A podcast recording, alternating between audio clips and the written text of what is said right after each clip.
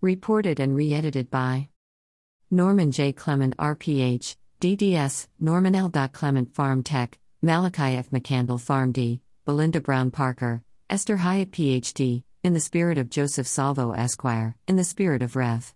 C.T. Vivian, Chelani Zimbabwe Clement, B.S., MBA, and the spirit of Patricia Lumumba, Willie Hinyard, B.S., Joseph Webster, M.D., MBA, Shelley Hightower, B.S., Farm D, Leroy Baylor, Beverly C. Prince Fax, M.D., Adrienne Edmondson, Natasha Duval, Pharm.D., Walter L. Smith, B.S., Leroy Baylor, B.S., Ms., in the spirit of Brom Fisher, Esquire, Michelle Alexander, M.D., Kudjo Wilding, B.S., Deborah Lynn Shepard, Barris E. Muchett, Strategic Advisors. In the Supreme Court of the United States. Xiulu Ruan. Petitioner. B. The United States of America. Respondent. On writ of certiorari. To the United States Court of Appeals for the 11th Circuit. Brief amicus curiae of Physicians Against Abuse in support of petitioner. Sebastian Ohanian, Esquire. Identity and interest of amicus curiae. 1. Physicians Against Abuse, PA, was founded in 2019 in response to the astronomical number of convictions against physicians involving scope of practice charges that have sprung up in the past 2 decades. PA is made up of 5 board members and is a Florida corporation in the process of gaining nonprofit status. United States Supreme Court building. Physician board members of PA are uniquely situated in identifying the root cause of criminal prosecutions against physicians because either they have been themselves previously subjected to criminal prosecution and/or have had exposure to the criminal court system. Vilasini Ganesh, MD, 63 months healthcare fraud. Prior to founding the organization, the board members conducted a review of 211 convictions against physicians over a 10-year span involving prescription and/or healthcare fraud. The inescapable conclusion from a review of trial transcripts, including but not limited to opening and closing statements and testimony of expert. 12-month prison, retired Naval Captain Gregory Belcher, M.D., orthopedic surgeon, husband of Vilasini Ganesh, M.D. Witnesses were that the prosecutions against physicians amounted to nothing short of blind leading the blind, where one blind is the prosecutor and the other blind is the physician's own attorney. One blanket consent was provided by counsel for petitioner. In addition, PA sought consent from both counsels for petitioner and respondent. Pursuant to Rule 37.6, amicus curiae affirms that no counsel for any party offered this brief in whole or in part, and no counsel or party made a monetary contribution intended to fund the preparation or submission of this brief. No person other than amicus curiae or its members made a monetary contribution to its preparation or submission. Ren Bear, Pharmacist, Newcastle, Wyoming. 2. In analyzing the root cause of the near 99% success rate of convictions against physicians, PA concluded that what it all boiled down to was a prosecutor with a hunch hiring an expert using the deep pockets of the government, often not even in the same field as the accused physician, to criminalize the behavior of the accused physician. Christina Black, MD, Cosmetic Surgery, targeted an advocate fighter against physicians' abuse. While this may be acceptable in the context of medical malpractice litigation, it is not acceptable where the consequences are loss of freedom for the accused physician. Dr. Ramana Gopalan, MD, is an internal medicine specialist in Catonsville, Maryland, and has over 37 years of experience in the medical field. He graduated from Jipmer Medical School in 1984. He is affiliated with relying on a 3-pronged approach: 1. The phrase, "not for a legitimate medical purpose"; 2. Hired government expert; and 3. Ability to show substantial wealth for the accused physician. Federal prosecutors have been successfully getting a jury to return a guilty verdict in 9 out of 10 scope of practice cases all over the country. This formula has made the U.S. the only country in the world mass incarcerating physicians. This is not because all the criminal doctors miraculously reside in the United States, but rather because there is something significantly wrong in the manner federal prosecutors have been allowed to litigate these cases as if they are in the Wild West. Michael Jones, MD, New Orleans, Louisiana. Prosecutors are able to easily appeal to the emotions of the jury all over the country where there is an ongoing opioid crisis such that it is estimated that at least 1 in every 4 individuals know of a person who has died of an overdose. 3. No other country criminalizes physician behavior like the federal prosecutors have done in the U.S. This is especially the case as these prosecutions are all based on a whim with an expert opinion rendered by a hired government expert and orchestrated by a new generation of overzealous and unchecked federal prosecutors pointing fingers at wealthy doctors as greedy drug pushers and fraudsters. Walter Wren, MD. Doctors are just a sitting duck for these federal prosecutors who raid medical offices, and unlike the career drug pusher on the streets who get caught and charged with 1 or 2 counts, federal prosecutors pile up count after count because doctors are required to keep records, and those records are used against them in these out-of-control prosecutions against physicians. This case addresses an impermissible invasion of the federal government into state affairs where the practice of medicine is solely regulated by state medical boards. Freddie Williams, MD. Life, died colon cancer. Without any consultation and without any referral from state medical boards where the standard of practice of medicine and the definition of what is legitimate medical purpose is created and regulated, federal prosecutors have been pursuing indictment after indictment by capitalizing on the opioid crisis. Lynn Cheek, MD. It is not the federal government that regulates the practice of medicine, as no federal prosecutor should be permitted to argue in court that a physician criminally violated the standard of care unless and until a criminal referral is generated by the state medical board where the accused physician practices. Leslie Pompey, MD, anesthesiologist, facing life in prison. Requiring prosecutors to first receive a criminal referral from the state regulatory agency prior to filing an indictment on the scope of practice charges would eliminate the financial incentive by government-hired experts who often tailor their testimony according to the hunch of federal prosecutors. 4. Summary of argument. Dr. Xiulu Ruan was convicted of overprescribing controlled substances outside the usual course of medical practice and was sentenced to more than 20 years in federal prison. Xiulu Ruan, MD, sentenced 25 years. Only the most prolific drug traffickers get these kind of sentences, and when they do, Rule 35 reductions will typically result in shortening their sentences. Xiulu Ruan, MD, pain med physician. Both the conviction and the sentence is offensive to due process and basic tenets of civilized society because both the conviction and the sentence are based on the whimsical notion of a prosecutor's unfettered discretion and a paid expert opinion.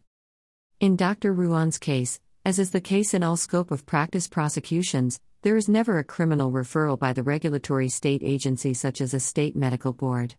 State medical boards regulate the practice of medicine as a neutral body and without a financial incentive. Xiulu Ruan, MD.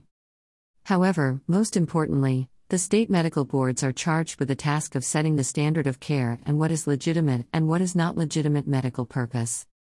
Physician pain specialist of Alabama. The fact that prosecutors have been able to bypass these state regulatory agencies in bringing about these scope of practice prosecutions speak volumes to unhinged prosecutorial overreach in our criminal justice system and impermissible intrusion of federal government into state affairs. The practice of medicine is regulated by state medical boards in each state. In the United States, there is no federal regulation of the practice of medicine. The power of a state to make reasonable provisions for determining the qualifications of those engaging in the practice of medicine, and punishing those who attempt to engage therein in defiance of such statutory 5. provisions, is not open to question. Reaks v. People of State of Michigan, 188 U.S. 505, 505, 23 South Court 390, 391, 47 liters. Ed. 563, 1903.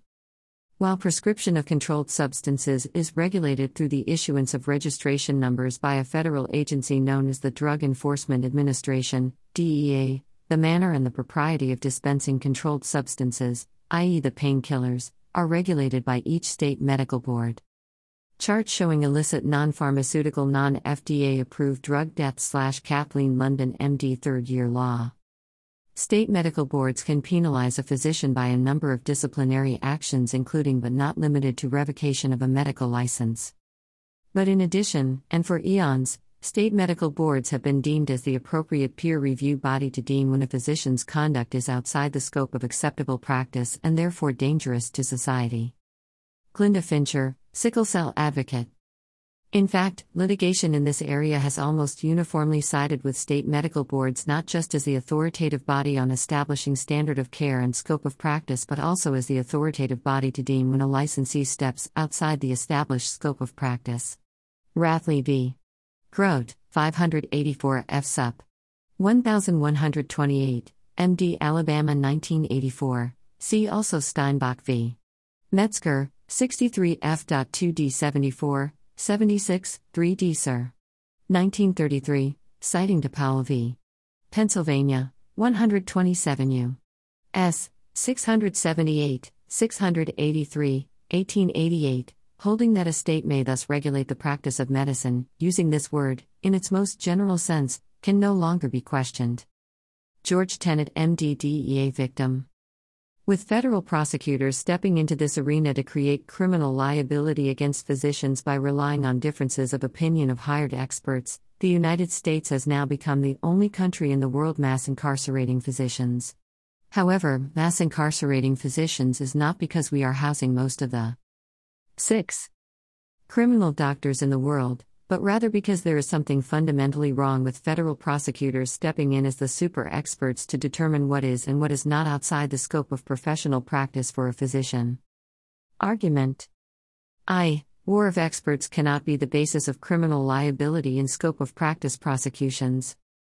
In an attempt to place the opioid crisis on the shoulders of physicians, federal prosecutors have been capitalizing on differences of opinion by paid experts in order to argue that criminal behavior exists. How many times do two judges have differences in opinion in rendering decisions that affect millions of lives? Felix Brizuela-Dew, neurologist. How many times do two prosecutors have differences of an opinion as to what is criminal behavior and what is not? But when prosecutors or judges have differences of an opinion, their behavior is not criminalized. But an accused physician's behavior is criminalized instantly by the mere opinion of one prosecutor and the government-hired expert.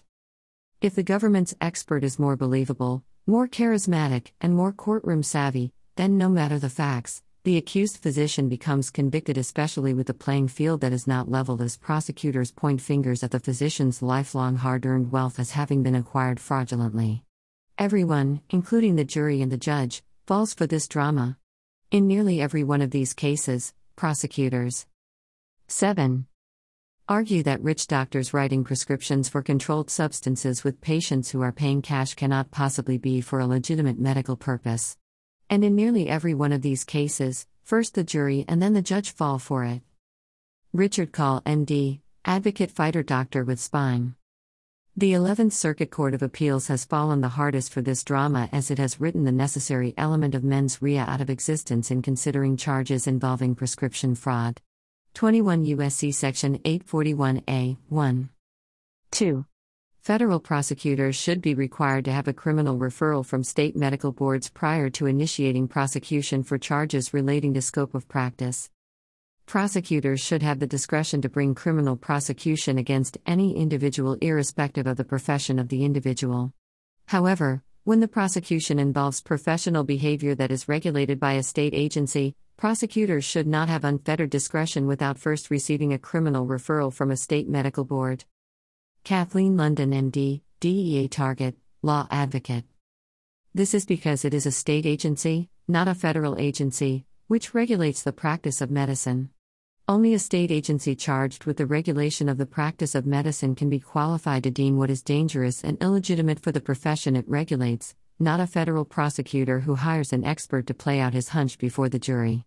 Federal prosecutors deciding what is and is not outside scope of. 8. Practice is nothing other than prosecutorial overreach and exploitation of the practice of medicine. See United States v.